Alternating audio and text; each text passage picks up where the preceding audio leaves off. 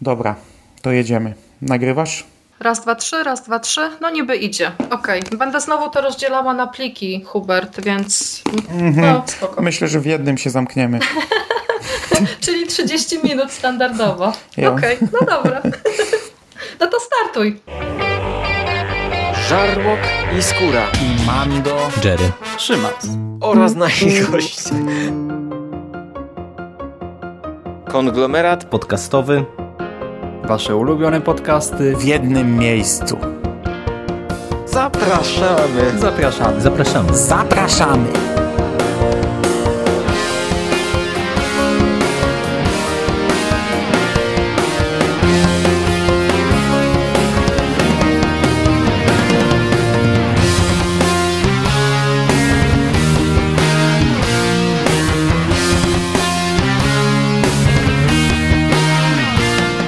Witamy w konglomeracie podcastowym, czyli na platformie, która zbiera wszystkie Wasze ulubione podcasty w jednym miejscu. Ja nazywam się Hubert Spandowski. Dzisiaj jest ze mną znowu Bogusia. Witam Ciebie bardzo serdecznie. Cześć Hubert, witam wszystkich słuchaczy. I dzisiaj bierzemy na warsztat drugi tom cyklu Niezgodna autorstwa Weroniki Roth pod tytułem Zbuntowana. Myślałam, że powiesz zmutowana, bo ta książka tak wygląda. Jak, jakby ją ktoś właśnie próbował napisać jako powieść młodzieżową, a wyszło z tego nie wiadomo co, jakaś mutacja. Zobaczymy. Ja już na starcie się przyznam, że ja tę książkę czytałem jakieś dwa miesiące temu. I tak naprawdę bezpośrednio po skończonej lekturze ja nie miałem zbyt wielu logicznych wniosków i zbyt wielu poukładanych myśli do przekazania, a minęły dwa miesiące i ja mam jeszcze więcej dziur w głowie. Także dzisiaj dla mnie samego zagadką jest, jak nam wyjdzie ten podcast. Na, na, na pewno wyjdzie krótszy, to można już z góry założyć, bo pominiemy sobie cały ten wstęp Tak. przecież z, z wprowadzeniem a, a, autorki, z nakreśleniem, dlaczego w ogóle się za to zabraliśmy, szczególnie, że sam powoli nie umiem na to pytanie odpowiedzieć. Cierpimy bardzo, współczujcie nam. No, była to dość ciężka lektura, przyznam. Yy, Znaczy, ja, po, ja powtórzę pytanie z pierwszej części y, tego nagrania, y, znaczy nagrania na temat tych książek. Będziesz czytał dalej, trzeci tom, czy robisz sobie długą, długą, długą przerwę? Powinniśmy na koniec o tym powiedzieć, ale wiesz co? Chciałem, no chciałem, tylko że teraz mam ten, ten okres, gdzie mam te nawarstwione cały czas, już chyba od miesiąca mam rzeczy, które mam na teraz, a cały czas jeszcze się za nie nie zabrałem i, i, i mam taką kolejkę, nie wiem, z pięciu tytułów, a ja nie czytam jakoś szalenie szybko. I no i na pewno już jak wiesz, jak skończyłem zbuntowaną, to sobie powiedziałem, że wierną odkładam, aż nie wyjdę na zero z tym, co muszę teraz przeczytać, a to jeszcze mi zajmie lekko z miesiąc albo więcej i obawiam się, że już wtedy mogę się za tą wierną nie zabrać, jak już sobie zrobię tak długą przerwę, ale no, ch- chciałbym zakończyć, szczególnie, że jeśli już nagrywamy o tym drugim tomie, no to warto by było o trzecim. Nie wiem, co z czwartym, ale to o tym to pogadamy, jak będziemy ewentualnie mówić o trzecim. Hubert, wiesz co, my jeszcze nie nagraliśmy, także No dobrze. nastawienie mamy świetne, jak słyszycie, także no. A myślałam, że będę nagrywała dzisiaj na bardzo dużym wkurzeniu, bo tak prawdę powiedziawszy, im więcej myślę na temat tej książki, bo y, muszę powiedzieć, że na, sa- na samym początku, że jak ją przeczytałam mm, do końca, to nawet tak sobie pomyślałam, że e, nie było źle. Natomiast im więcej zaczęłam się zastanawiać na temat tego, o co tam w sumie chodzi, tym bardziej zaczęłam się wkurzać na siebie, na autorkę i na wszystko wokół, więc dobrze, że się śmiejemy, bo chyba gorzej byłoby, jakbyśmy się wkurzali nawzajem, że sobie serwujemy takie bzdety. Ja na samym początku pomyślałem, e, czytając tę książkę, że może być lepiej, bo miałem wrażenie, że trochę autorka wyciągnęła lekcję z tego, co zrobiła źle, może trochę też gdzieś posłuchała krytyki, bo nawet tutaj sami bohaterowie zadają sobie y, to pytanie, które ja tam zadawałem na końcu, dlaczego ona zabiła jednego bohatera, a drugiego uratowała, chociaż była w dokładnie tej samej sytuacji. Dokładnie. E, ale to tylko na samym początku miałem takie wrażenie. No i druga rzecz, że na samym początku już dostajemy więcej tego świata, bo ja o tym nie mówiłem przy pierwszym tomie, a w zasadzie powinienem wtedy o tym powiedzieć. Ty mnie nawet nawet wtedy zapytałaś, jak ja odbierałem pierwszoosobową narrację i ja wtedy bardziej się skupiłem na audiobooku zamiast, e, zamiast faktycznie na narracji pierwszoosobowej. I nawet nie chodzi tutaj o emocje tej nastolatki, no bo to wiadomo jakie jest i jakie, jakie no, no wiadomo czego tutaj się można spodziewać, ale bardziej mi chodzi o opisanie świata, bo ty pamiętam mówiłaś, że tobie ten świat nawet się podoba, e, to gdzie to się rozgrywa, Tak. a ja już przy pierwszym tomie miałem problem trochę z wyobrażeniem sobie tego świata i dopiero po nagraniu podcastu obejrzałem sobie pierwszy film i dopiero tak naprawdę ten świat zobaczyłem. Pamiętam jak czytałem e, Niezgodną, to nie widziałem tego świata, bo ta bohaterka opisuje głównie dialogi i wydarzenia. Tak jest, oni są w takim zawieszeniu jakby, to się dzieje gdzieś, ale nie do końca potrafimy sobie to mm, wyobrazić, te lokacje, które niby tam opisuje, ale to, no, to, to jest tak jak mówisz, no, trudne do wyobrażenia, tym bardziej, że tak jak już wypominaliśmy jej wielokrotnie, no to yy, nie zbudowała dobrze fabuły. I tutaj też No myślę- właśnie, bo, bo z jednej strony tutaj wydaje mi się, że trzecioosobowa narracja by była lepsza, bo dostalibyśmy dużo lepszy opis tego świata, ale z drugiej strony, skoro tak sobie często porównujemy do innych serii młodzieżowych, na przykład przy Igrzyskach Śmierci nie miałem tego problemu. Potrafiłem sobie wyobrazić ten świat, a tutaj ja pamiętam, że przy pierwszym tomie właśnie ja widziałem te sceny, widziałem tych bohaterów rozmawiających ze sobą, ale widziałem ich w jakimś szarym pomieszczeniu, o, o którym wiele więcej nie wiedziałem, a, a sam świat koło nich był dla mnie no, taki bardziej się skupiałem na, na, na logice i na, i na tym, jak, jak są ułożone te frakcje, niż na tym, jak to wygląda. I właśnie dopiero, gdy obejrzałem film, to tak naprawdę to zobaczyłem. I w drugim tomie bardziej na to zwracałem uwagę, ale drugi tom trochę lepiej pod tym kątem wypada, ponieważ też akcja dzieje się w Tak. wielu innych miejscach. Pierwszy tom raczej ograniczał się do tej siedziby ym, Nieustraszonych. nieustraszonych. Zaczyna się. A tutaj już na samym starcie, bo tak chciałbym płynnie też trochę właśnie po fabule skakać, tyle co pamiętam, na samym starcie już mamy y, wizyty w siedzibach innych frakcji, ponieważ ci bohaterowie, którzy przeżyli y, finał pierwszego tomu, y, są tutaj oskarżeni, w zasadzie cała wina spada na nich, y, ten cały pogrom altruistów, no to oczywiście erudyci się tego wyparli, tutaj wszystko spadło na y, niezwyciężony, Ustraszonych.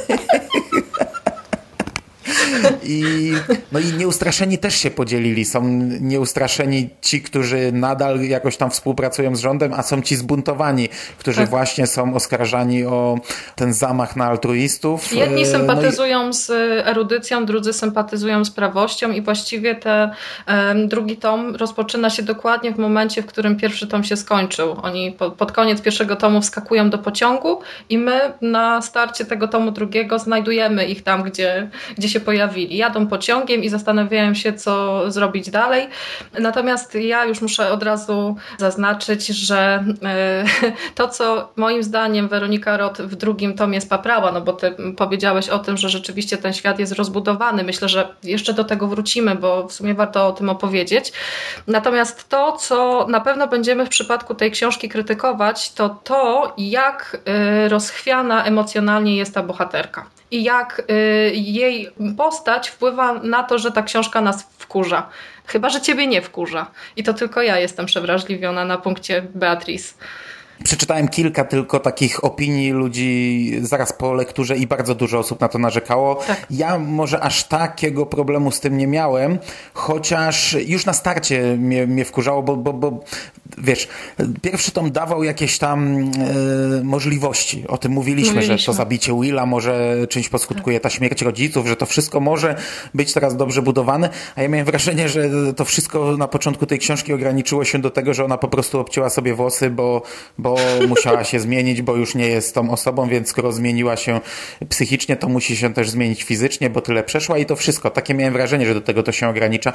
No potem tam jeszcze wracamy do tej śmierci rodziców czasami, bo ona kilka decyzji, które podejmuje w tym tomie, to niby podejmuje dlatego, żeby śmierć matki nie poszła na marne, ale uważam, że, że to nie zostało wykorzystane tak jak trzeba. A śmierć Willa to już w ogóle przecież ten cały, ten cały dramat na linii Tris, Christina, to, to, Tak. to jest to dla mnie jakiś żart, to, to znaczy, tak bez Ja sensu. jestem w ogóle najbardziej, y, na, najbardziej wkurza mnie też trochę to, mm, na czym autorka się skupiła, bo y, ten finał pierwszego tomu, no to jest tak jak mówisz, giną jej rodzice, ona zabija kolega, ale tutaj y, budowanie tej postaci rozpoczyna się od tego, że y, ona nie przejmuje się tym, że rodzice zmarli. Ona cały czas w kółko mówi o Willu i o tym, że, y, że wiesz, że, że nie może sobie z tym poradzić, ma jakieś koszmary, to znaczy, wiesz, z jednej strony to wygląda to w miarę sensownie i ja jestem w stanie takie konsekwencje jej czynu zaakceptować, natomiast z punktu widzenia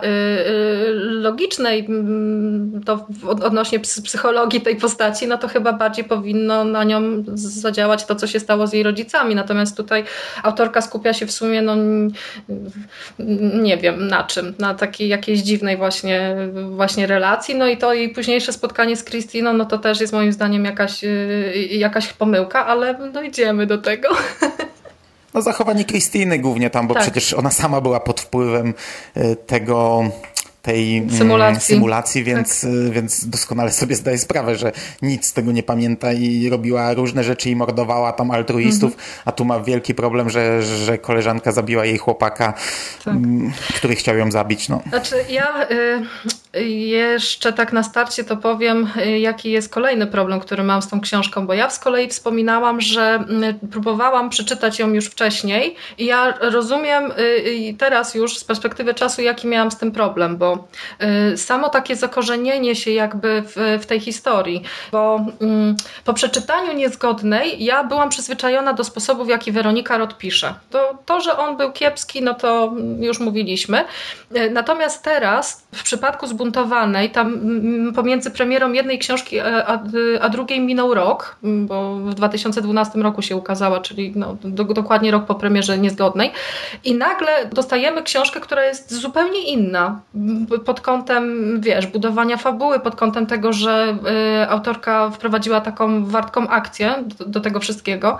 Natomiast no, wszystkie rzeczy, które sobie powypisywałam jako plusy, to można równie dobrze przekształcić w, w, w minusy i się czepiać, bo ta wartka akcja i ten sposób, w jaki ona niektóre sceny opisuje, no to jakbym czytała inną autorkę. Ja nie wiem, czy to ona miała to jakby napisane wcześniej, czy po prostu ktoś jej powiedział, że trzeba by tutaj jednak trochę mm, wprowadzić dynamizmu do tej fabuły, no bo czytelnicy nie zniosą takiego powolnego toku akcji. Bo rzeczywiście to tr- trzeba powiedzieć, że w Zbuntowanej dzieje się bardzo dużo. Tutaj yy, nie wiem jak, jak, z tobą Hubert było, ale ja czasami miałam problem z tym, żeby się mm, w tej fabule odnaleźć, bo oni tak, są w jednym miejscu, po chwili znów gdzieś tam biegną, tutaj kogoś spotykają, tam ktoś coś mówi, tu znowu muszą uciekać, tam ktoś atakuje i w, w paru momentach ja autentycznie musiałam mm, zatrzymać się podczas czytania i przekartkować parę stron wstecz, żeby zobaczyć co w ogóle się stało, bo ona tak to opisuje, że no, można było bardzo łatwo zgubić wątek. no ja przyznaję, że też miałem ze dwa, trzy razy coś takiego. A słuchałeś Ja w znów- audiobooku? Przepraszam. No właśnie, znów słuchałem w Eee, audiobooku. No, dlaczego? No ale, no ale właśnie słuchając w audiobooku można się czasami na chwilę zamyślić i, i czasami tak mam, że wiesz, wystarczy się zamyślić czasami na kilka sekund i, i, i coś pominąć i czasami się odnajdujesz w tym i słuchasz dalej, czasami się nie odnajdujesz i wtedy warto cofnąć, bo już mi się zdarzało naprawdę, że słuchałem audiobooka jeszcze potem przez trzy godziny i potem cofałem o te trzy godziny, naprawdę miewałem tak z książkami, że kompletnie nie wiedziałem, co się dzieje. A tutaj miałem kilka takich momentów i cofałem, ale miałem kilka takich momentów, że ja nadal nie pamiętałem, co się wydarzyło i się na przykład pytałem uczennicy w szkole, bo jest tu, są takie ze, przynajmniej ze dwa momenty, gdzie naprawdę ja nawet w tej chwili nie wiem, jak do tego doszło, że, że dana rzecz się wydarzyła. Nie wiem, czy my tu będziemy spoilerować już tak na starcie, czy w pewnym momencie to od, od, oddzielimy i, i dokładnie powiem, o co mi To chodzi. znaczy, Ale myślę, tak, że warto odgrodzić ten segment związany z finałem, y, bo to jest rzeczywiście Aha, ciężki spoiler. O, natomiast o tym pewnie bym chciał najwięcej Tak. powiedzieć, bo tak jak ty mówisz, że masz listę plusów, to ja już tutaj w ciężkim szoku, bo ja nie posiadam. Ale ja powiedziałam, że każdy mój plus można równie dobrze przerobić na minus i ja chyba Ja sobie... tak naprawdę już swoje notatki skończyłem, został mi tylko finał książki. No ale tak jak mówisz, skaczemy właśnie po różnych lokacjach i oni najpierw lądują w serdeczności, potem tam jest e, chyba atak m, tych e, Jezu, czemu ja nie pamiętam tej nazwy? Nieustraszonych. Nieustraszonych. Wyparłeś to z pamięci. Nasi bohaterowie trafiają do bezfrakcyjnych, potem trafiają do prawych, potem e, wśród prawych odnajdują pozostałych nieustraszonych, e, zbuntowanych. Potem akcja przenosi się do erudycji, potem znów wraca do serdecznych. Ale przedtem jeszcze do altruizmu. Prawie ci się udało. Tak czekałam aż, y, bo, bo, po, kolejność była zachowana właściwa tych miejsc, które oni odwiedzają. No i y, podróżując po tym świecie i spotykając y, tych wszystkich ludzi z różnych frakcji, no to dowiadujemy się też troszeczkę o, o tym, jak każda frakcja funkcjonuje. I tutaj w sumie bardzo śmieszną Ja mam jeden plus y, związany z serum prawdy. Hubert, pamiętasz scenę z serum prawdy? Będzie, będzie No chaotycznie. pamiętam, pamiętam. No, z serum prawdy i jeszcze, w, jeszcze jest jedna scena z naćpaną Tris, ale teraz się zapętliliśmy, więc chyba trzeba to wyprostować. Okej. Będzie chaos. Nie, no tu nie ma nic do prostowania. No, w serdeczności nic się nie dzieje, potem jesteśmy w bezfrakcyjnych. Tutaj jest pewien potencjał, tutaj yy, jest to, o czym właśnie mówiliśmy, że ci bezfrakcyjni odegrają najprawdopodobniej jakąś rolę. Tutaj jest ten właśnie, to tam jakieś zaskoczenie, że żyje, no a potem trafiamy do prawych, gdzie nasi bohaterowie są sądzeni, no i, i, i w ramach właśnie tego sądu oni dostają serum prawdy, o którym mówiliśmy, każdy prawy musiał, e, zanim stał się prawym, to musiał dostać serum prawdy, żeby wyznać publicznie wszystkie swoje grzechy i wszystkie złe uczynki i prawi właśnie działali tak, że jak ktoś przeszedł przez ten e, rytuał wyznania wszystkiego, to już potem do końca życia był prawym i mówił prawdę, ponieważ gdy powiedział już wszystko, co złe o sobie, to już nie było sensu kłamać o mniejszych rzeczach. E, Tak to działało u prawych. Znaczy tutaj ja muszę się wtrącić, ponieważ y, coś, co mi się bardzo podobało, y, co jest związane z tą sceną właśnie z Serum Prawdy, jest to, w jaki sposób rozwija się postać y, Tobiasa, bo on tam się przyznaje do tego, dlaczego zdecydował się opuścić swoją pierwotną frakcję i dlaczego wybrał nieustraszonych. I on tam przyznaje się do tego, że uciekał przed ojcem. I jakby to jego wyznanie sprawia, że wśród nieustraszonych, którzy y, to słyszeli, traci jakby y, autorytet, przestaje być właśnie tym najodważniejszym człowiekiem i oni tam sobie troszeczkę z niego później żartują i się naśmiewają, że, że, że jesteś tchórzem i, i wcale nie, nie zasługujesz na ten podziw, który ci serwowaliśmy wcześniej. Także to właściwie postać cztery to jest chyba jedyna rzecz, która w tej książce myślę, że w całej trylogii będzie jakby utrzymana na w miarę równym poziomie, bo on, to ty o tym w pierwszym nagraniu wspomniałeś, Hubert, że jest w sumie taką postacią, do której y, miałbyś najmniej y, zarzutów I, w przypadku tego drugiego tomu też tak jest. On jest chyba taki najbardziej stały z tej całej ekipy głównych bohaterów. Jak sądzisz? No, no, ja się tutaj zgadzam i tutaj yy, tak jak krytykowałaś wiele zachowań i, i, i, i rozchwiania yy, głównej bohaterki, tak tutaj ten cały ich związek też wkracza już w fazę kłótni, gdzie ona właśnie się tam rzuca miota, a on raczej Jest stały. no i tak najbardziej chyba yy, logicznie myślącym bohaterem. Tak, bo to, ten związek od takiego właśnie jakiegoś e, trzymania się za rączki i, i całowania przechodzi właśnie ten etap e, pierwszej jakby burzy i Tris czasami zachowuje się rzeczywiście jak taka ro- rozkapryszona nastolatka, którą notabene jest, a zdarza się czytelnikowi, przynajmniej mnie się zda- zdarzało zapomnieć o tym, bo e, w paru sytuacjach ona rzeczywiście, ja się zastanawiałam, ile ona może mieć lat, bo zapominam, że to jest przecież e, nastoletnia bohaterka, co jest w sumie rzeczą dziwną. E, Natomiast nie, nie o tym chciałam mówić. Ona zachowuje się rzeczywiście jak taka rozkapryszona dziewczynka, tupie nogą i e, w paru momentach nawet odniosłam takie wrażenie, że chce mm, tym swoim zachowaniem wymóc e, jakieś określone z- zachowanie na cztery, natomiast on się dzielnie broni i już mm, można powiedzieć, że ma u mnie ogromnego plusa za to, że nie, nie ulega tym jej jakimś tam fochom i y, atakom złości. Dobrze, że chociaż jeden bohater wie, co robi. Przynajmniej mam takie wrażenie. No okej, okay, ale y, teraz tak, skaczemy sobie skaczemy. po tym, co nam się podobało, nie podobało, czy bardziej się skupimy na fabule, bo na razie mówimy, że oni skakali od miejsca do miejsca, no ale tu nie ma żadnej jakiejś liniowości, a o co tutaj tak naprawdę Właśnie. chodzi w tym tomie? Wpi wpisujemy się w to, co się dzieje w fabule, też skaczemy, tak jak oni. No bo tutaj e, ta część e, nieustraszonych, która współpracuje z erudytami, przeprowadza ataki w wielu różnych miejscach i wyszukuje niezgodnych. niezgodnych. Tak, bo tutaj chodzi o to, że pod koniec pierwszego tomu erudyci jakby mm, zbuntowali się, rozpoczęli taką rewolucję w tym systemie społeczeństwa frakcyjnego i teraz y, jakby idąc za ciosem starają się właśnie wybadać, y, wy, wyłapać jak najwięcej y, niezgodnych osób, ponieważ mają w stosunku do nich jakieś tam swoje plany. Jakie? Dowiadujemy się dopiero pod koniec książki. W tym tomie erudyci opracowali system takiego wprowadzania w symulację na odległość. W każdej chwili mogą kliknąć i dana postać, która siedzi sobie gdzieś tam, nie wiem, w centrum nieustraszonych, nagle wchodzi w stan symulacji i robi rzeczy, do których jest zmuszana. Tak jak w finale pierwszego tomu mieliśmy całą armię nieustraszonych zombie, tak teraz w każdej chwili erudyci mogą wprowadzić e, daną postać postać w ten stan i zrobić z nią co, co, co zechcą. Wymuszają w ten sposób na Tris poddanie się, wymuszają e, to, aby nieustraszeni wydali Tris erudycji, albo aby ona sama poddała się erudytom. Tak, tutaj trzeba powiedzieć, że odbywa się to w sposób e, niesamowity. To jest jeden z tych e, moich plusów i to chyba taki najmocniejszy plus. Jest taka scena, że trójka e, nieustraszonych zostaje wprowadzona właśnie w ten stan symulacji i skaczą z dachu.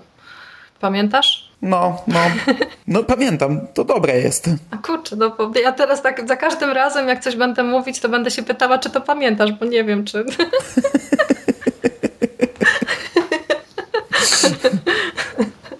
No.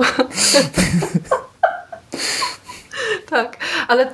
Ja mam tutaj znów, ja mam tutaj ze dwie sceny, które mi się podobały w tej książce. Jedna to jest taki bardzo ciężki spoiler, no to o niej w tej chwili nie mogę powiedzieć, mm -hmm. ale właśnie druga to ta egzekucja. Może nie pamiętajmy o niej jakoś mocno, ale jak już powiedziałaś, to mi się przypomniało i faktycznie to była e, fajna rzecz wpisująca się właśnie w, w te elementy brutalne, o których wspominaliśmy, w takie dość powiedzmy szokujące jak na młodzieżówkę. Tak jest, to, to jest rzeczywiście bardzo mocny punkt i mm, ja się zastanawiałam, dlaczego ona też nie poszła o krok dalej, bo jakby mm, gdyby utrzymała takie napięcie, jakie wprowadziła chociażby ta scena, no to myślę, że książka byłaby mm, dużo, dużo lepsza niż, niż jest w rzeczywistości.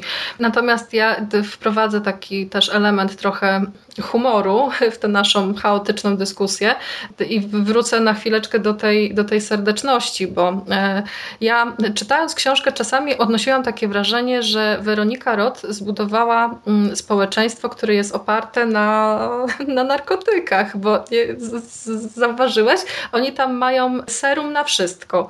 Serum na dobry nastrój, serum na mówienie prawdy i tam e, w serdeczności Tris spotyka bardzo, bardzo śmieszna sytuacja w sumie, bo po awanturze z Peterem ona zostaje zaprowadzona do takiej sali, która się nazywa salą konfliktów i tam musi po prostu się uspokoić, a że y, emocje w niej nadal buzują, no to zostaje jej zaaplikowane właśnie takie serum pokoju, oni to nazywają, a że, a że Beatrice jest osobą dość drobną, no to otrzymuje zbyt dużą dawkę i potem lata sobie taka cała po, całe popołudnie zaćpana i radosna bardzo, bardzo mocno mnie ta scena ucieszyła. No, świetne, świetne dla młodzieży, naprawdę, świetne. No to co, no to, to, po tym westchnieniu to wydaje mi się, że chyba skończyliśmy z plusami i teraz będziemy się troszeczkę czepiać. To kto pierwszy? Ty czy ja? Ty zaczynaj, ty. Ale kurczę, czy, czy my jeszcze streścimy, do czego to w ogóle zmierza, czy, czy, czy nie? E, czy to już jest cały obraz tej książki tak naprawdę, taki, który można powiedzieć tak w ogóle? Znaczy, no, myślę, że to, co my powiedzieliśmy, że y, jest erudycja i oni próbują zburzyć ten system, no to chyba jest wystarczające, no bo w sumie jak zaczniemy się wdawać w jakieś tam głębsze szczegóły, to to już będą spoilery, myślę. No to macie, drodzy słuchacze, opis drugiego tomu cyklu niezgodna. Jest erudycja, która mąci. I jest chaotyczny. I ta książka jest bardzo chaotyczna. Tak jest.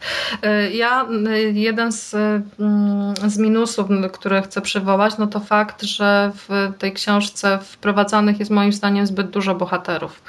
Tutaj e, oni wszyscy są jakby mm, opisani mm, bardzo prosto, pojedynczą cechą i ja miałam kłopoty w ogóle ze spamiętaniem ich imion. To znaczy fajnie, że autorka rozbudowuje świat i, i opisuje cechy tych poszczególnych frakcji na przykładzie jakichś tam konkretnych osób.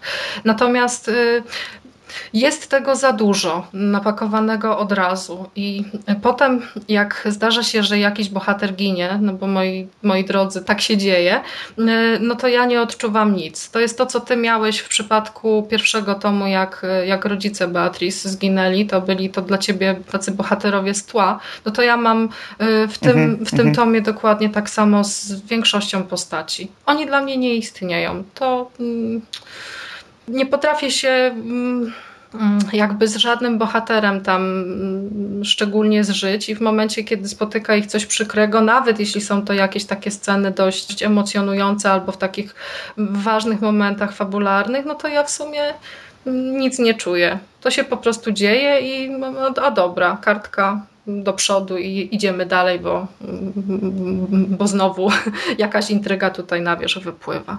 Co jest jeszcze nielogicznego moim zdaniem w, w, w, całej tej książce, to fakt, że y, nadal motywacje bohaterów są dla mnie kompletnie nielogiczne. I y, w przypadku pierwszego tomu to to by było jeszcze, jeszcze do wybaczenia. Natomiast tutaj, w momencie, kiedy Weronika Roth chce z tej książki zrobić powieść z wątkiem politycznym, a y, jakby motywacja głównej, e, głównej złej, czyli Janine, jest dla mnie totalnie niezrozumiała, bo okazuje się, że mm, ona atakuje ten altruizm w sumie po to, żeby zdobyć jakieś tam e, ukrywane u nich informacje, e, a ja od samego początku myślałam sobie, że po prostu chcę władzę zdobyć. I tak sobie później zaczęłam na logikę niektóre rzeczy brać i, i, i zastanawiałam się, po co w sumie zabijali wtedy tych altruistów, albo na przykład, czy tych danych po nie, nie, mogła, nie mogła po prostu wykraść. To, to jest dla mnie kompletnie nielogiczne. No dla mnie to w ogóle jest bez sensu, ale to znów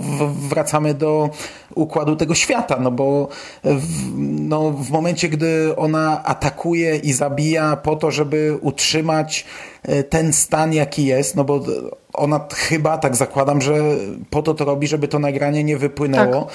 bo to nagranie zniszczy ten świat, jaki teraz widzimy, czyli zniszczy ten cały system, który według niej funkcjonuje tak, jak należy, ale przecież samym tym atakiem ona jakby no, wyrzeka się tego, czym ona powinna być i, i tego, i, no nie wiem, dla mnie to jest ogólnie od, od początku to jest jedna rzecz, która mnie która mi rozkłada całe te książki, że ja się nie mogę na nich skupić.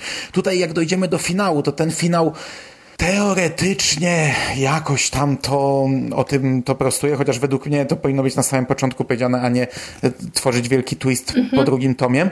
Dokładnie. Ale dla mnie, y, no jest nielogiczna próba utrzymania tego, tak naprawdę wyrzekając się tego, kim się jest i, i, i tak naprawdę y, postępując niezgodnie z tym systemem, próbują utrzymać ten system. Dokładnie. Natomiast y, tam y, jest jeszcze po, wspomniane w fabule coś takiego, że w altruizmie prowadzony był rejestr wszystkich niezgodnych. W momencie, kiedy Janine zdobyłaby jakieś tam te sekretne informacje, no to jednocześnie dowiedziałaby się też, ilu tych niezgodnych jest i gdzie oni się w ogóle znajdują.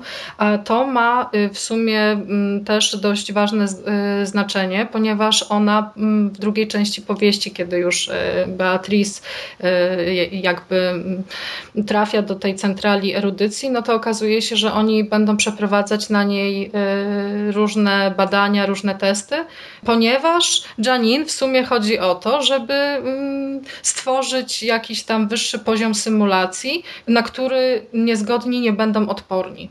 No i to znowu widzisz, są dwie zupełnie niepasujące do siebie rzeczy, bo z jednej strony y, no, cały czas ta symulacja gdzieś tam, a na drugim biegunie mamy te jakieś tam sekretne informacje, które ona niby chce zniszczyć, niby nie, nie wiadomo. Takie bez sensu. Y, poza tym y, nasza główna bohaterka wcale nie jest y, w swoich zachowaniach lepsza. To, co myśmy, mm, mm, na co mieliśmy nadzieję, że jakby te ich motywacje będą takie trochę sensowniejsze, no to tutaj absolutnie tak się nie dzieje, bo na przykład mm, w jednej z początkowych scen książki Beatrice ma ze sobą dysk, na którym jest e, zapis tej symulacji, podczas której nieustraszeni zabijali altruistów. I co ona robi z tym dyskiem? Zamiast go chować, ukrywać w ogóle gdzieś, nie rozstawiać się z nim, do tego ona go w, y, niszczy.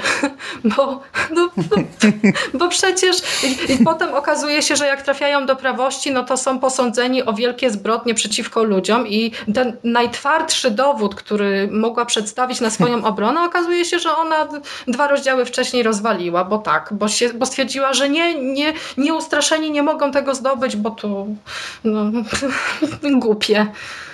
Ja przyznam, że po tych dwóch tomach ja nadal nie wiem, czym są niezgodni i dlaczego oni są niezgodni i co to jest. Po dwóch tomach książki, myśmy o tym rozmawiali też przy pierwszym tak. tomie i tam wniosek był jedyny taki, że niezgodne to, niezgodni to osoby, których nie da się kontrolować. Mhm. E, no ale to taki slogan, no a czytam dwie, dwa tomy książki, cyklu i nadal to jest dla mnie y, trochę absurdalne, no bo nawet jeśli ja się znów cofnę na chwilę do, do tej struktury świata i, do, i, i postaram się poszukać tutaj jakichś strzępów logiki, no to w tej książce mamy cały ten rytuał, który wskazuje preferencje danej osoby i ten cały system opiera się na tym, że ludzie podporządkują się temu rytuałowi, ale mimo wszystko oni dostają wolną wolę i z niej korzystają. No to czy w takim razie, jeśli komuś w teście wyszło, dajmy na to, że jest serdeczny, a on wybiera erudycję i sprawdza się mimo wszystko w tej erudycji i zostaje erudytą, no to czy w takim razie nie jest niezgodny, skoro wyłamał się temu systemowi? Nie, nie jest. Po prostu jest erudytą. No, dla mnie to jest bez sensu, no. Skoro on jest anarchistą, no bo wyłamał się systemowi, do, do tego Powinno się go wykazuje, przecież. No, wykazuje najwyraźniej predyspozycję no, do kilku frakcji, no bo skoro e, system przydzielił go do tego, a on się sprawdza w innej, no to, no to w takim razie ma predyspozycję do kilku. No to czym, kurde, w takim razie jest niezgodność? Czym się różni niezgodność od takich ludzi, którzy zmienili frakcję i się w niej sprawdzili? Wychodzi na to, że niezgodność nie jest wolnym wyborem i, i, i nie jest oznaką wolności jednostki, tylko to jest po prostu e, kolejne przypisanie czegoś do bohatera. To, to, to jest tak jakby szósta frakcja, że jesteś niezgodny, czyli jesteś w jakiejś frakcji niezgodnej. No, to... Tak, i to jest na siłę szukanie, myślę, y, logicznego wytłumaczenia tam, gdzie go nie ma, bo, y, bo, bo to jest tak, że my się zastanawiamy tutaj, usiłujemy sobie to wszystko y, poukładać w jakiś sposób sensownie, natomiast autorka tego nie zrobiła i tu jest no, konflikt straszny. To jest tak, jakby ona nie traktowała czytelnika poważnie, tylko mm, liczyła na to, że my wszystkie te głupoty, które, które usiłuje nam wetknąć... No będziemy łykać, tak jak te pelikany takie. Tak, tak. Ja się tak momentami czuję. Bohaterowie zmieniają zdanie co trzy sekundy. I co? Ja mam wierzyć we wszystkie jakieś głupie podejmowane przez nich decyzje? Ja w ogóle nie pojmuję, dlaczego w takim razie sugerują nam to, że niezgodni są źli. Czym różni się osoba niezgodna, której system wykazał to, że jest, e, że może podejmować wolną wolę, a od osoby, która sama zadecydowała o tym, że może mieć wolną wolę. Czym różni się ta osoba? Dlaczego ta jest zła, a ta druga nie jest zła? Dlaczego taki Markus może być przywódcą altruistów, skoro altruizm to jest ostatnie, co charakteryzuje tę mhm. postać? No, to, to jest doskonałe pytanie. I czy to nie czyni go niezgodnym, gdy, że on jest altruistą, skoro nie jest no, altruistą? Nie odpowiem ci na to. Autorka nie udzieliła tutaj żadnych, y, nie dała nam żadnych tropów, które mogłyby mm, ułatwić nam poszukiwanie sedna niezgodności. No i to mnie wkurza, bo, bo wiesz, ja cały czas do tego wracam, cały czas do tego wracam, ciągle wałkuję to, ale kurczę, no przeczytałem dwa tomy z trzech, dwie trzecie wielkiego cyklu pod tytułem Niezgodna. I nadal nie wiesz, kto to jest niezgodny. A nadal nie wiem, czym to jest. I nadal, pomimo tego, że tutaj teoretycznie finał mówi mi coś, ale do tego przejdziemy w spoilerach, bo to też uważam, że jest trochę przegięcie, że po dwóch tomach e, taką informację dostajemy w zasadzie no, nie żadną nawet szokującą, tylko po prostu no, jakoś tam nam układa ten świat, bo to się w większości z tego można było domyślić, ale dobra, nieważne, nie będę teraz e, do tego wchodził, bo to jest raczej spoilerowe. Pomimo tego, że finał mi to jakoś tam już powiedzmy coś tam jakiś, chociaż to też nie, kurde, też nadal jest, się kupy nie trzyma. No, I dlatego ja się na to ciągle wkurzam i dlatego ciągle do tego wracam, no bo poświęcam swój cholera wolny czas dokładnie, na te książki. Dokładnie, natomiast to jest y, też, yy, myślę, że to, yy, o czym mówisz, ma też związek z faktem, iż Weronika Roth za dużo rzeczy innych napakowała do tej, do tej drugiej części, bo ona tutaj no, starała się zrobić z tego po pierwsze powieść młodzieżową, po drugie taki thriller polityczny, w którym wiesz, jest cała masa intryg, jedni knują przeciwko drugim. Po trzecie starała się też zadowolić jakiś tam fanów w cyklu, rozbudowując właśnie ten cały system frakcyjny. Po czwarte miał to być też przecież romans, no bo Tris i cztery nadal się kochają. No a po piąte całkiem dobry akcyjniak, czyli widzisz, no to nie jest w stanie zadowolić wszystkich odbiorców i z tego robi się właśnie taka papka, jaką, jaką w tym drugim tomie dostajemy. Natomiast myślę, że jest coś, co jeszcze bardziej może pogorszyć odbiór tej książki, albo inaczej, co może pogorszyć odbiór tej fabuły, a jest to film który ty, Hubert, też oglądałeś. Druga, druga filmowa odsłona e, cyklu zatytułowana Zbuntowana, też tak jak książka. Większego gniota po prostu ze świecą szukać. Nie, no ja, ja to ten, ja to daleki jestem od takich, e, od takich określeń, wiesz, oglądałem tak złe filmy, że naprawdę ciężko, ciężko mi, mi, mi zaserwować coś takiego, co, co bym mógł powiedzieć, że to jest gorsze od tego, co już widziałem, ale zgadzam się, że ten film też się kupy nie trzyma. Kilka rzeczy rozwinąłbym właśnie też w spoilerach, e, ale ja sobie obejrzałem ten film, nie wiem, z miesiąc temu, bo wtedy mieliśmy przysiąść pierwszy raz do nagrania i stwierdziłem, że trochę nie pamiętam już niektórych rzeczy z książki, to sobie je odświeżę oglądając film, a się okazało, że w tym filmie już dość mocno idą w inne kierunki i wiele kwestii rozwijałem inaczej i jeszcze większy miałem chaos w głowie, bo y, tak jak w książce tam jakieś drobiazgi są ok, a wiele rzeczy jest na nie, tak w filmie z kolei inne tam jeden czy dwa drobiazgi uważałem, że nawet są ok, ale to kłóciło się jeszcze z czymś innym i po prostu puf, tak jak miałem chaos wcześniej, tak to mnie tak rozwaliło, ale uważam, że ten film jest, jest, e, jest słaby, jest kiepski. Tak. tak, jak jedynkę mi się nawet całkiem ok oglądało, bo przy poprzednim nagraniu ja jeszcze nie, mhm, nie, nie, ja oglądałem filmu. Później sobie obejrzałem. No i całkiem okej. Okay. Właśnie to, że zobaczyłem ten świat, całkiem fajnie mi się to, to oglądało.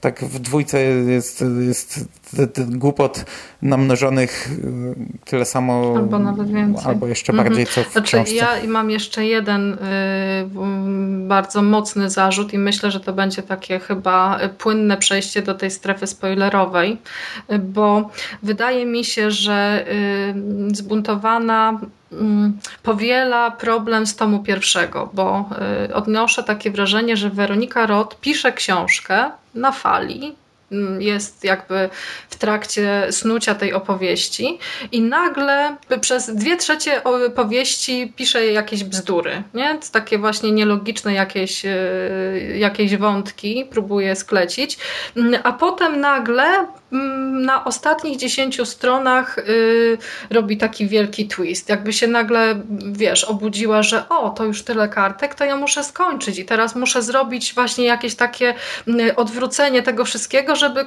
ludzie jednak po ten trzeci tom sięgnęli. To mnie najbardziej wkurzyło, że te, ta cała wartka akcja, to wszystko, co się dzieje, te przeskakiwanie z jednego miejsca do drugiego, właściwie zaćmiło mi to, co w tej książce powinno być najważniejsze, czyli to, do czego czego y, docieramy w finale. No, no tak. Masz rację. Nie no, już to tak ładnie powiedziałeś, że no, nic tu więcej nie dodam. No, tak jest, po prostu. No. Czyli co, to spróbujemy może pod, o tym finale troszeczkę opowiedzieć chyba już spoilerowo, tak? Czy jeszcze coś byś chciał? Nie, już nie chcę, czyli teraz... To, to jeszcze dla tych, którzy nas słuchają i nie wyłączyli tego nagrania, to powiemy, że raczej nie polecamy drugiego tomu, co? Myślę, że słuchacze e, są na tyle rozgarnięci, że, że z samej tej dyskusji wywnioskowali, że absolutnie nie polecamy, absolutnie. Ja wam powiem tak, że e, tak jak mówiłem w poprzednim podcaście, że no ja mam coś takiego, że jak uczniowie mi mówią o jakichś książkach, to ja chcę, no, chcę po nie sięgnąć, nawet jeśli wiem, że będą złe, no to już tak jak sięgnięcie po jedną to ok, ale już ta druga już mnie mhm. mocno zmęczyła. I ta, I ta uczennica, która mi to tak bardzo polecała, e, później przez jakiś czas pytała mnie, czy już sięgnąłem po trzeci tom, czy przeczytam, czy, czy, czy już przeczytałem w końcu zaczęła, wiesz, marudzić, no jak można tak długo nie sięgać po trzeci tom? No i tak po, po moich pięciu odpowiedziach, że teraz nie mam czasu, czytam co innego, już przestaliśmy o tym tak naprawdę gadać, ale ona też już powiedziała, że już tak aż niezgodnej tak bardzo nie lubi, że teraz Zmierzch poznała i teraz Zmierzch jest jej ulubioną książką. Także. Ja także w ogóle ten... jestem zaskoczona, że ty y, próbujesz y, rozmawiać z, z uczniami na ten temat, bo często tak mam wrażenie, że młodsi odbiorcy niektóre rzeczy odbierają oczywiście zupełnie inaczej niż my, ale jakby oni są bardziej tolerancyjni, jeśli chodzi o te wszystkie głupoty, nie? Bo jeszcze nie są dojrzałymi czytelnikami, którzy będą sobie usiłowali to wszystko poukładać. No ja wiem, ja wiem i dlatego, dlatego ja też mm, jak pierwszy raz jej z nią tak pogadałem i powiedziałem, co mi w tym nie pasi, no, no, no to, to był taki konflikt właśnie. E, I jak ja próbuję tutaj się wkurzać na to, że to jest nielogiczne, to jest nielogiczne, to tam zupełnie inaczej, e, zupełnie inny odbiór, wiesz, u młodej piętnastolatki, z czego ja sobie zdaję sprawę, że ona to zupełnie inaczej tak. będzie odbierać i że my, my się nie dogadamy i, i, i się nawzajem nie przekonamy. A ty jeszcze nie? zapytam tak na, na, na koniec już, e, nie masz drobnego przesytu powieściami młodzieżowymi? Bo ty, Hubert, bardzo dużo tego czytasz ostatnio i tak Mm, no, ale ja też przerywam innymi rzeczami, ale też ja mam w ogóle coś takiego, że ja mam kilka tematów, które wałkuję naprzemiennie, bo przecież jadę z post-apo naprzemiennie z, z Gwiezdnymi Wojnami, naprzemiennie z młodzieżówkami, tak. nie? I to tak ciągle, ciągle mam w roku, przecież mam chyba pięć, czy sześć, czy siedem takich premier postapokaliptycznych, które czytam. Mam sześć premier gwiezdnowojennych, które czytam i jeszcze jak, jak się da, to wracam do starych książek. No i właśnie też młodzieżówki. Mam przesyt, mam ogromny.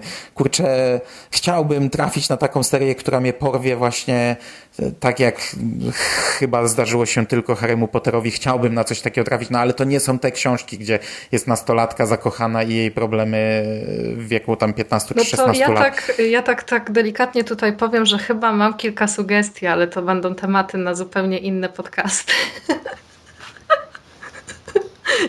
tak, żeby no, Hubertowi czekam, nie czekam. było tak lekko i żeby sobie nie myślał, że jak przeczyta tylko y, cykl niezgodna, to ja już mu dam spokój i, i w ogóle.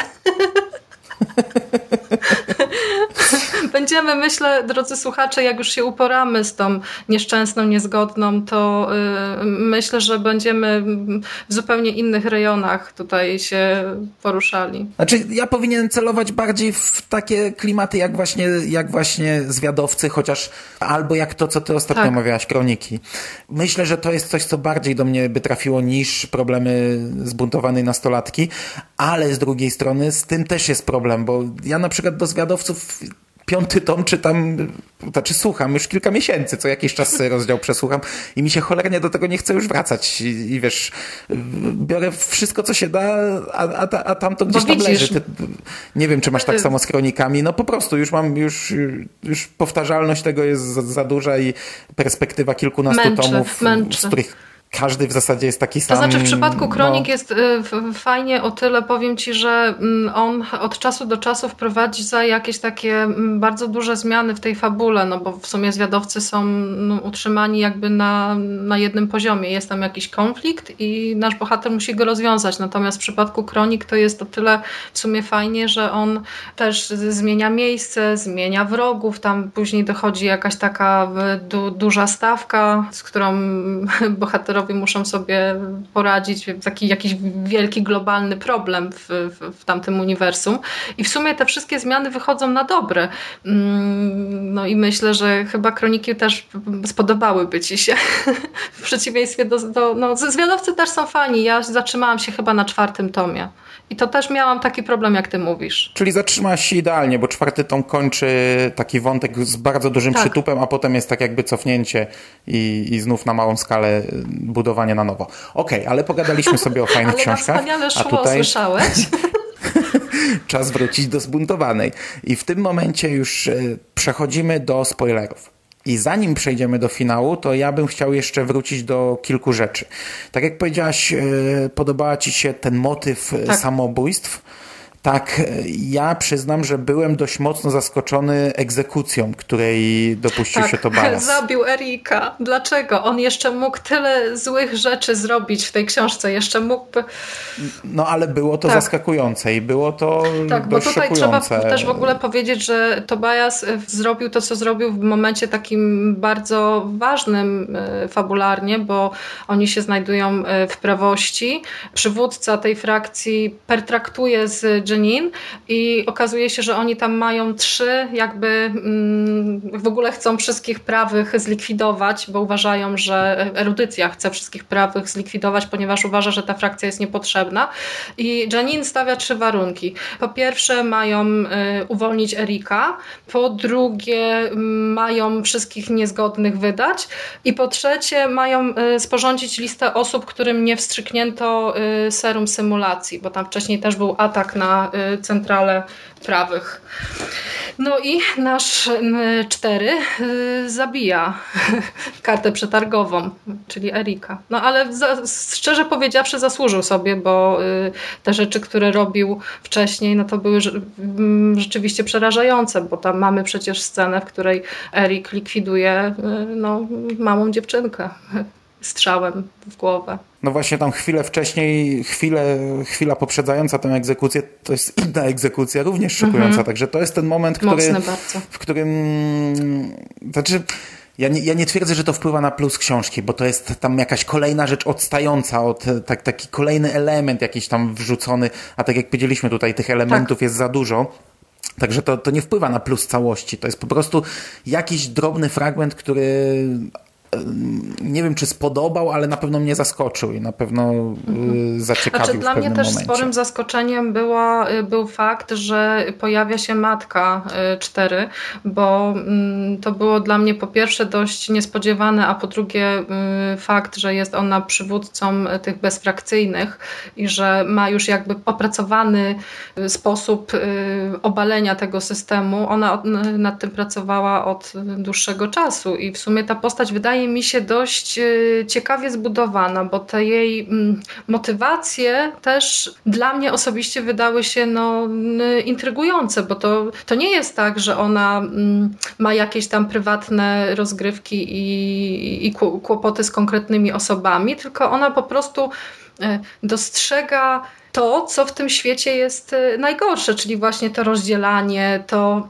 wyrzucanie niepasujących jednostek poza nawias, e, no i to, że bezfrakcyjni są traktowani w taki sposób, w jaki, w jaki są, czyli gdzieś tam na marginesie jedzą resztki i, i poza systemem. No i to trzeba zaznaczyć, że to jest w ogóle początek książki, chyba nie wiem, drugi rozdział, a przynajmniej zaraz po tej pierwszej ich wizycie w serdeczności. I to jest ten moment, gdy sobie myślisz, że kurczę, ta książka, no może coś z niej no my być, w nie? ogóle jak y, omawialiśmy pierwszy tom, to mieliśmy nadzieję, że właśnie, przynajmniej y, ja chyba o tym mówiłam, że, że bezfrakcyjni będą takim Mhm. elementem, który może jeszcze nas zaskoczyć, ale naprawdę nie spodziewałam się tego, że nagle tutaj pojawi się wątek matki, która mm, też y, zresztą wpływa, mm, myślę, dość konkretnie na relacje pomiędzy cztery a Tris, bo on też w, w, w pewnych y, scenach jest rzeczywiście w takim y, rozerwaniu, bo z to, co y, on chciałby robić i to jakby chciał zbudować tak myślę, swoje życie z, z ukochaną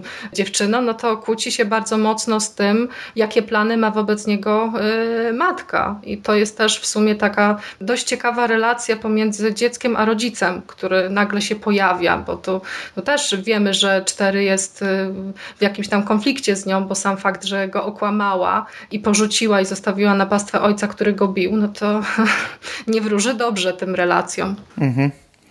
Ja jeszcze bym się chciał cofnąć na chwilę, tylko to, co mówiliśmy, że wiele wydarzeń tutaj gna i, i można się naprawdę pogubić, to ja miałem właśnie, tak jak powiedziałem, dwa takie momenty, które tak naprawdę są w tym samym czasie, bo ja nie załapałem i szczerze to do tej chwili nie wiem, w jaki sposób Tris przeżyła swoją śmierć. Ja mogę to wytłumaczyć. Ja w ogóle muszę się przyznać, to jest strefa spoilerowa, nikt nas nie słucha, to mogę to powiedzieć głośno. Ja przed tym nagraniem sobie tę książkę odświeżyłam. Przeczy, przeczy... Przeczytałam metodą takiego wyrywkowego czytania co czwarte zdanie, bo tam rzeczywiście działo się tyle, że ja byłam pewna, że nie ogarniemy. Huberta to bardzo rozbawiło. W jaki sposób można skazać się na to, żeby przechodzić przez ten chaos jeszcze raz. Tak, ja to zrobiłam. Ale właśnie po to, żeby teraz y, niektóre rzeczy wytłumaczyć. Otóż okazuje się, że y, TRIS w tej centrali y, erudycji jest poddawana testom, które mają na celu zbadanie predyspozycji jej mózgu. I okazuje się, że ona tam te testy ma prowadzone przez dwa tygodnie, jest wyznaczona data egzekucji. Ona niby próbuje uciekać, ale jej się nie udaje. I do tej egzekucji koniec końców dochodzi. I po jej stronie życie ratuje jej największy wróg, Peter, który zamienia y, fiolki z serum. To, które miało ją uśmiercić, zastępuje y, takim serum paraliżującym i po prostu po wstrzyknięciu tej substancji ona, no, praca serca zwalnia i wygląda jak nieżywa. Tak to się odbyło. No to ja przyznam, że naprawdę musiało coś ze mną być nie tak i albo już to całkowicie zapomniałem, może wtedy było inaczej, gdy czytałem tę książkę. Natomiast gdy oglądałem ten film, to mam wrażenie, że w filmie to w ogóle nie zostało wyjaśnione. Tak, oni gdzieś tam jadą, właśnie wiozą jej zwłoki, tak, no i ona, i ona nagle, nagle, się tak bierze wielki wdech i o, żyje. Niespodzianka. No bez żadnego. Ja przyznam, że miałem też w tej samej mniej więcej sekwencji scen miałem problem z Tobiasem, co się z nim stało, bo on pojawił się w erudycji, przyszedł za Tris, tak. za nią tam przyszedł, był tam naprawdę, ale w pewnym momencie raz e, pokazał się jako jej symulacja. w e, symulacji. Mhm. Ona oczywiście załapała, że to jest symulacja. No dobra, ale potem ja jakoś za dużo się działo i ja w pewnym momencie się ocknąłem, że ja nie wiem, czemu oni nagle są już poza tą erudycją. W jaki sposób oni uciekli? W jaki sposób uciekł e, cztery? Naprawdę, ja miałem wtedy taki chaos, tam się tyle działo, że... że, że... Oni uciekli przez spalarnię śmieci. Y, z tego, co tam w książce udało mi się wyczytać i to było tak, że no, to, to nie jest wspomniane mm, dokładnie, bo y, z powodu narracji pierwszoosobowej, no to wydaje mi się, że nasza bohaterka też nie wszystko zauważa, ale mam wrażenie, że to Peter y, uwolnił cztery. Ale co do tego pewności stuprocentowej nie mam, ale tak po prostu wydaje mi się logiczne. Okej, okay. no to to tak tyle takich jeszcze drobiazgów, które gdzieś tam mi się nasunęły w trakcie naszej wcześniejszej rozmowy. Mm -hmm. I przechodzimy do finału, tak? Czy chcesz Finał. jeszcze się nad czymś tak, popastwić? Tak, westchnęłam, bo, bo tutaj jest tyle rzeczy, nad, nad, którymi można się rozwodzić i krytykować, że chyba szkoda czasu. Przejdźmy do tego, co nas y, najbardziej zaskoczyło. Ja byłam zaskoczona finałem. Y, myślę, że y, autorka zastosowała tutaj dość sprytne zagranie, bo mm, mam takie wrażenie, że nawet wnikliwy czytelnik się tego, tego nie spodziewał, bo w finale dochodzi do tego, że mm, nagle wszystkie te najważniejsze frakcje po śmierci Jenin znajdują się w tej centrali prawości.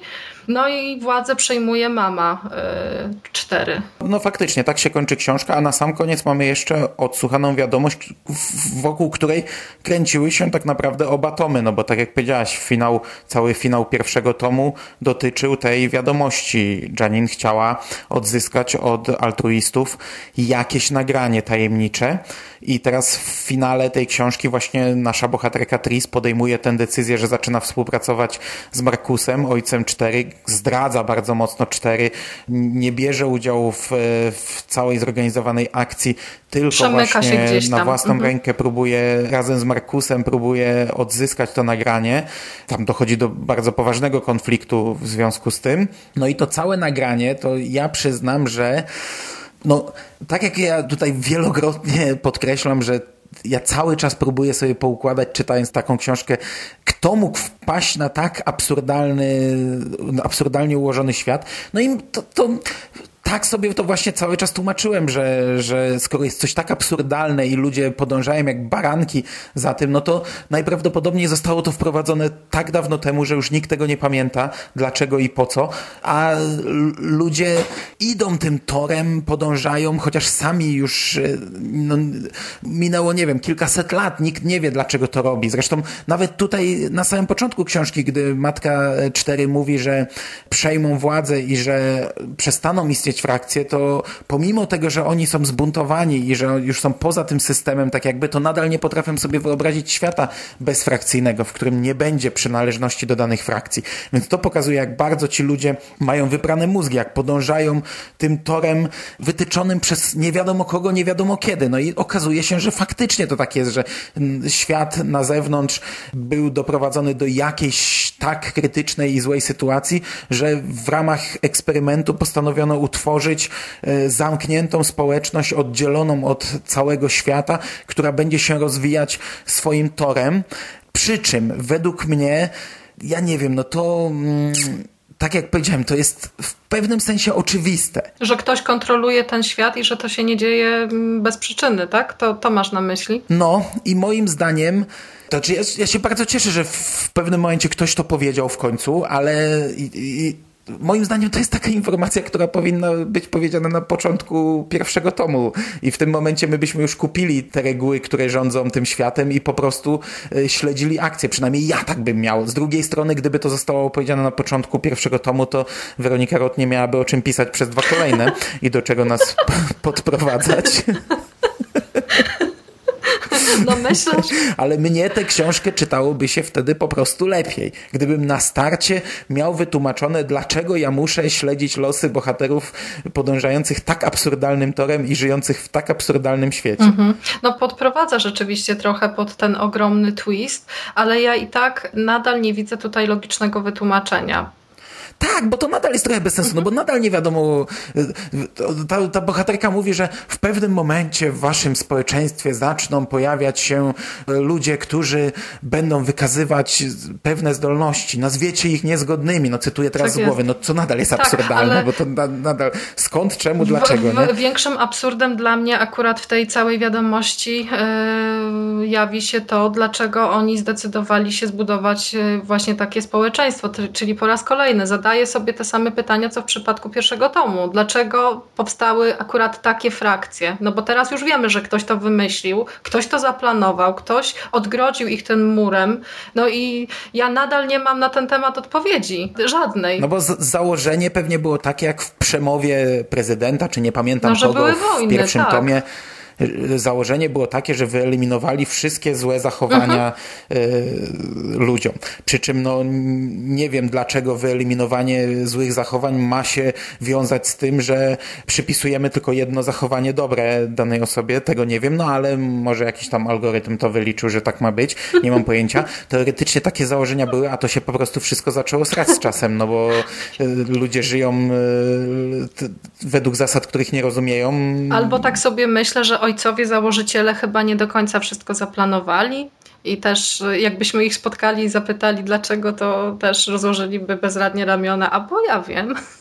tak. A czy przypomnij mi, tak. kto wiedział o tym? Bo tam było powiedziane, że są osoby chyba, które o tym wiedzą. To byli tylko założyciele, czy to byli. E, kto, kto czy ktoś z żyjących w tym społeczeństwie wiedział o znaczy, tym? Z tego, co, z tego, co pamiętam, to raczej nie, to, bo ta wiadomość y, w, w ogóle nie miała dojść do jakby szerszego, mm, do, do szerszego grona osób niż przywódcy poszczególnych frakcji. Po prostu w pewnym momencie nie, nie miał tego zobaczyć ogół społeczeństwa, tylko właśnie tych pięciu najważniejszych ludzi, yy, przywódców poszczególnych frakcji. I wy, wydaje mi się, że y, to też taka budowana legenda wokół tego, że jest, są tam jakieś informacje, jest tam jakaś tajna wiadomość, która yy, nie może wpaść w niepowołane ręce, ale mam takie wrażenie, że nikt w sumie nie wiedział, czego ta wiadomość dotyczy. No zresztą ta bohaterka, która mówi y, nam w tym nagraniu, ona sama mówi, że za chwilę o tym zapomni, tak. nie? że ona będzie miała tam wyprany mózg, y, skasowaną mhm. pamięć, ale z drugiej strony też nie rozumiem tego, że skoro ci niezgodni są tymi wybrańcami, którzy mają tak naprawdę y, spowodować nie wiem co, ale coś dobrego, bo z tej wiadomości wynika, że mamy oczekiwać tych ludzi, że w momencie jak oni się pojawią, to... Będzie taki sygnał, że ludzkość się naprawiła właśnie, że... No, ludzkość się naprawiła. To jak do cholery doszło do tego, że niezgodni stali się tymi złymi, których trzeba zabijać i eliminować, bo zniszczą nasze społeczeństwo. Opaczne zrozumienie. Skoro inne zasady są zakodowane i dalej jak te, jak te takie osły, jak te takie cieloki podążają za tymi zasadami i się nimi kierują, no to kurczę, co ktoś to ukrył? Po co to ukrywać? To powinno być zakodowane, to powinien być tam priorytet, podstawowa jakaś reguła. Oczekujmy niezgodnych. Gdy zaczną się pojawiać, to znaczy, że coś dobrego się dzieje. No, to, to powinno być taki, taki główna zasada tego całego znaczy, systemu. Znaczy po co ukryć? No żeby, wiesz, nie doprowadzić do takiej sytuacji, że jedna frakcja zacznie dominować nad drugą. To mi się akurat wydaje logiczne, bo y, w momencie, kiedy wiesz, ktoś miałby więcej informacji niż druga osoba, no to wtedy byłby tym lepszym, no, byłby bardziej świadomy. No ale to mówisz po co ukryć wiedzę o tym, ale po co ukryć wiedzę o niezgodnych? No, a tak naprawdę wypaczyć ją, chyba że ona się sama wypaczyła przez te wszystkie lata jakoś tak dziwacznie, niezgodni. Po prostu nie było ich przez lata, nie było, a jak zaczęli się pojawiać, to już ci ludzie, którzy żyli w tym momencie, y, byli po prostu na tyle zszokowani, że nagle się coś pojawia nowego. Myślę, czym... że mam na to odpowiedź, ponieważ tam w pewnym momencie, y, właśnie chyba przy okazji tej y, sceny z Serum Prawdy, kiedy Tris i Cztery są przesłuchiwani w prawości, to tam Kristina chyba, chyba Kristina mówi takie zdanie, że niezgodni. Przecież to są, to, to są jak takie opowieści naszych rodziców, że gdzieś są ludzie, którzy nie pasują tylko do jednej frakcji, tylko mają więcej jakichś tam y, cech charakteru. Więc to mm, też myślę sobie, że to jest ci niezgodni, to obrośli taką jakby legendą, no ale to i tak nie tłumaczy te, tego pytania, które zadałeś. To i tak nie tłumaczy, dlaczego niezgodni byli eliminowani i byli dopatrywało się w nich. A ten cały cały wątek w filmie, też za bardzo nad tym filmem się nie chcę skupiać, bo jak teraz wejdziemy w film, to jeszcze dwie godziny pogadamy. Podobało mi się to, nie twierdzę, że to było logiczne, ale podobało mi się, że to nagranie zostało zapieczętowane i, i, i nie dało się go odtworzyć ta, tak po prostu, mhm. ale to tylko podobało mi się w założeniu, ponieważ to wprowadzało kolejne elementy, jak procent niezgodności. Znaczy ja jeszcze powiem odnośnie tego nagrania jedną rzecz, bo ja podczas, dobra, czy dobra. podczas czytania książki, to tak trochę nawiążę pomiędzy książką a filmem, podczas czytania książki zastanawiałam się cały czas, dlaczego to właśnie Beatrice ma odegrać taką ważną rolę w obaleniu tego społeczeństwa. Dlaczego to ona ma być przywódcą tej rewolucji? Natomiast y, no, w nagraniu jest to wytłumaczone, bo jest ona potomkinią właśnie tej y, kobiety, która y, wszystko tłumaczy, Amandy. Natomiast w filmie fakt, że to ona akurat otwiera tę kostkę z nagraniem, no to wydaje mi się logiczniejszy właśnie przez te jakieś tam rodzinne mm, koligacje i to, że jest ona potomkinią właśnie tej, tej, tej matki założycielki. Tylko, że w filmie właśnie po pierwsze jest to fajne, że trzeba przejść rytuał wszystkich frakcji, no ale absurdalne jest to, że e, osoby, które są skierowane na przykład do erudycji, a będą chcieli przejść rytuał e, serdeczności, to zginą, nie przeżyją tego przejścia. To jest dla mnie kompletnie bez sensu, mhm. bo w takim wypadku tak, bo tu... kto w ogóle by chciał zmieniać frakcję? No właśnie, no bo tu jest to, co wprowadziłeś, ten procent, procent niezgodności. Ktoś ma tam 30, ktoś ma 90, a ona ma 100 jest właśnie tą absolutnie idealną no, ale niezgodną. samo to zapieczętowanie nagrania, że nie każdy je może odtworzyć i że tak naprawdę bardzo ciężko je odtworzyć, to ma sens w filmie, to jest lepsze tak, niż w książce. książce to po prostu włączają i tyle. No to jest po prostu jakiś tam pendrive, nie? który każdy sam może, w, znaczy pendrive, no po naszemu, tak. nie? Jakiś tam nośnik, nośnik danych, który każdy sam może odtworzyć, nie? No to powiedz mi jeszcze, y, bo już chyba kończymy, co? Czy jeszcze chciałeś coś odnośnie finału, bo wpadłam w słowo. E, no, no nie. Okej, okay. no to mm, zawsze y, chyba naszą rozmowę o tej trylogii będę kończyła takim wielkim pytaniem. No to powiedz mi, czego spodziewasz się za murem? Bo wiemy, że nasi bohaterowie y, muszą porzucić to miejsce, w które jest im tak dobrze znane i udać się mm, w inny takie bardziej niepokojące i nie wiadomo w sumie, co tam zastaniemy. Myślałeś o tym, czy w sumie... Wiesz co, no przychodzi do głowy tylko pierwsze najprostsze rozwiązanie no, zniszczonego świata, nie? Jakie, jakiegoś takiego naprawdę postapokaliptycznego świata typowego. No nie sądzę, żeby tutaj było coś, coś nietypowego. Nie spodziewam się logiki. tak jak ja, zupełnie tak jak ja. I, I kompletnie nie mam pojęcia, jak to teraz ma być uzasadnione, że ci ludzie, którzy byli przez setki lat odcięci od tego, to mają nagle ich uratować, nie wiedząc w ogóle, co tam się dzieje i, i, i na czym to polega i w ogóle żyjąc w jakiejś swojej bańce przez całe życie mają uratować. Nie mam pojęcia, o co tu będzie chodziło i nie sądzę, żeby Weronika Roth nam to wytłumaczyła. Ja się spodziewam, że za murem będzie panował jeszcze większy chaos i w momencie, kiedy nasi... No, taki chaos, anarchia, takie typowe, Tak. wiesz, typowe sceny z filmów czy książek postapokaliptycznych, a oni tam wyjdą i nie wiem, i uratują dzień, nie wiadomo dlaczego. Albo gorzej, wyjdą prostu. i ci wszyscy, którzy y, mieli ich kontrolować i obserwować na monitorach y, to, co się tam w tej społeczności dzieje, to zrobią wielkie oczy. O rany, to ten eksperyment jeszcze trwał? Ja się spodziewam ja, tego. mam, ja tak naprawdę nie mam pojęcia, co tam może się wydarzyć. Ale też nie, Nie rokuje też dobrze. Skłamałbym, skłamałbym, jakbym powiedział, że mnie to interesuje. Przykro mi, przestało mnie to interesować. Naprawdę będę się musiał zmuszać do wiernej. I ja również zakończę ten podcast wielkim pytaniem, bo w sumie ty mnie spytałaś, a ja ciebie nie spytałem, czy ty zamierzasz przeczytać wierną, ale obawiam się, że znam odpowiedź, bo jak ktoś przeczytał dwa razy w ciągu dwóch miesięcy zbuntowaną, to pewnie przeczytanie wiernej nie sprawi mu wielkiej męki. Ja doczytam do końca. Obrałam to sobie za punkt honoru, bo tak jak już wspominałam, nie lubię zostawiać y, mm, serii niedokończonych, więc skoro już zabrnęłam tak daleko, to, to przeczytam ten ostatni tom, ale na y, cztery, na tę czwartą opowieść nie namawiaj mnie, proszę. Ja będę miał potężny problem, bo ona nie jest w audiobooku. Będę musiał ją w papierze przeczytać Oj. albo w e-booku. Oj, oj, jeśli w ogóle, jeśli w ogóle się zdecydujemy, no ja myślę, że no to jest właśnie paradoks. Nie no, ale ty, ale poczekaj, no co, przeczytasz trzy toma, a czwartego nie przeczytasz? A gdzie tu punkt honoru? Dobrze, masz mnie, okej. Ja nie mam niestety takich punktów honorowych i już mi to uczniowie też e, wypominali ostatnio, że tak jeszcze do uczniów nawiążę i to nie tylko w tym e, przypadku, ale również przy Igrzyskach Śmierci, do których już chyba nie wrócę i właśnie mnie wyzywali, że, znaczy nie, nie wyzywali, ale mi marudzili, że jak tak można, no ja nie rozumiem, jak można przeczytać dwa tomy, a nie sięgnąć po trzeci. No mówię, no widzisz, wiesz jak ty mało o życiu, wiesz, no czasami można. No. Ale to trzeciego tomu Igrzysk nie przeczytałeś? Nie, Nadal? nadal. O rany. Cały czas mam kolejkę inną, a raz zacząłem, ale po kilku rozdziałach przestałem, bo mnie tam jedna rzecz wkurzyła, której już trochę nie pamiętam, co to było. Czyli wszyscy słuchacze, którzy liczyli na to, że w najbliższym czasie usłyszycie trójgłos na temat y, trylogii Susan Collins, sorry, nic z tego. No ja już mówiłem to Szymasowi, że nagrajcie to we, we dwoje. Ja już nie pamiętam, naprawdę mało pamiętam z dwóch pierwszych tomów. Ja już raczej odpadam. Kiedyś przeczytam ten trzeci tom, może, ale do rozmowy się chyba nie nadaje. Przykro no, mi. No, ale mam nadzieję, że mimo wszystko za jakiś czas, jak już odpoczniesz od tego chaosu, który nam Rod zaserwowała w tej drugiej części, no to mimo wszystko liczę na to, że wierną przeczytasz i że jakoś nam się uda kiedyś e, jeszcze spotkać tutaj.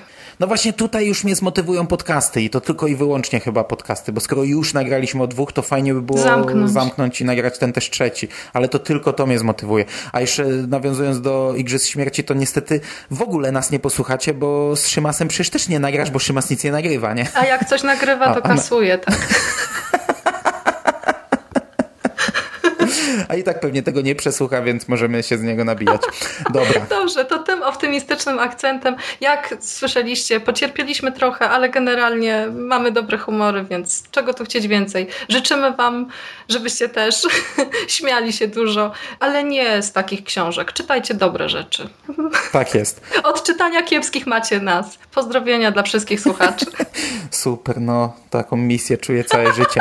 Okej. I tym pozytywnym akcentem żegnamy się dzisiaj z wami. Bardzo miło mi się rozmawiało. Pomimo chaosu. Mam nadzieję, że wam bardzo miło się tego słuchało. Dziękuję ci bardzo za rozmowę. Dziękuję Hubert za zaproszenie i za to, że nareszcie nam się udało. Zbieraliśmy się strasznie długo. Ale już teraz rozumiem dlaczego, bo oboje mamy mętlik w głowie. Dobrze, wszystkiego dobrego i do usłyszenia wkrótce. Pa. No, trzymajcie się ciepło. Do usłyszenia. Cześć. Okej. Ej, miało być pół godziny, a zobacz ile jest na liczniku. Nie wiem, byłam dwa te, no godziny 20. Ja nie? Coś tak. pierdzielę. Ale ja powiem ci, że jak, e, zaczę... jak zastanawiałam się nad tą książką, to myślałam, że będę to nagrywała nad takim jakimś masakrycznym. Ale, ale jak usłyszałam, jakie ty masz do tego podejście, takie pod tytułem a olał, to, to zrobiło mi się tak jakoś lżej na sercu i się śmieję. Fajnie. Ja naprawdę mam taki chaos w głowie, że ja tego Ja nie wiem, jak ty to Się zmontujesz. Hubert. Ja ci nie zazdroszczę. Nie no, zmontuje się normalnie. To takie właśnie rozmowy są płynne.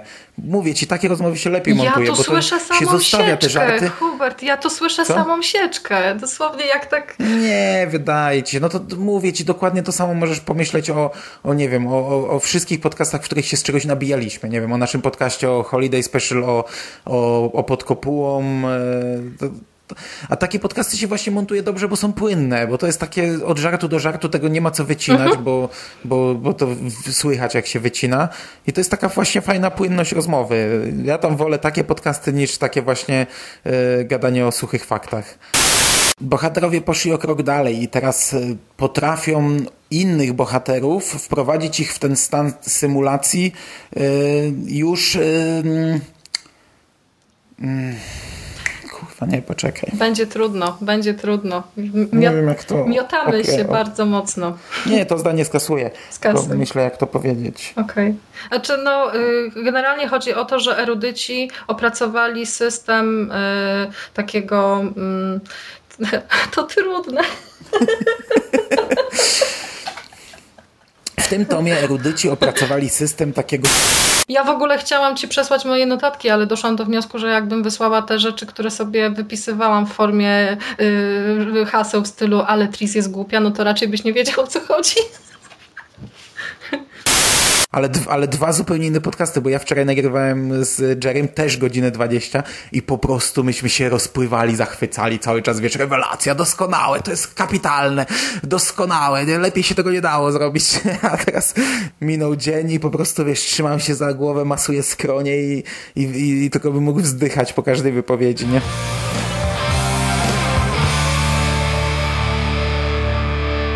You finished? Fuck are we gonna do now? What are we gonna do? It's over. Nothing is over! Nothing! You just don't turn it off!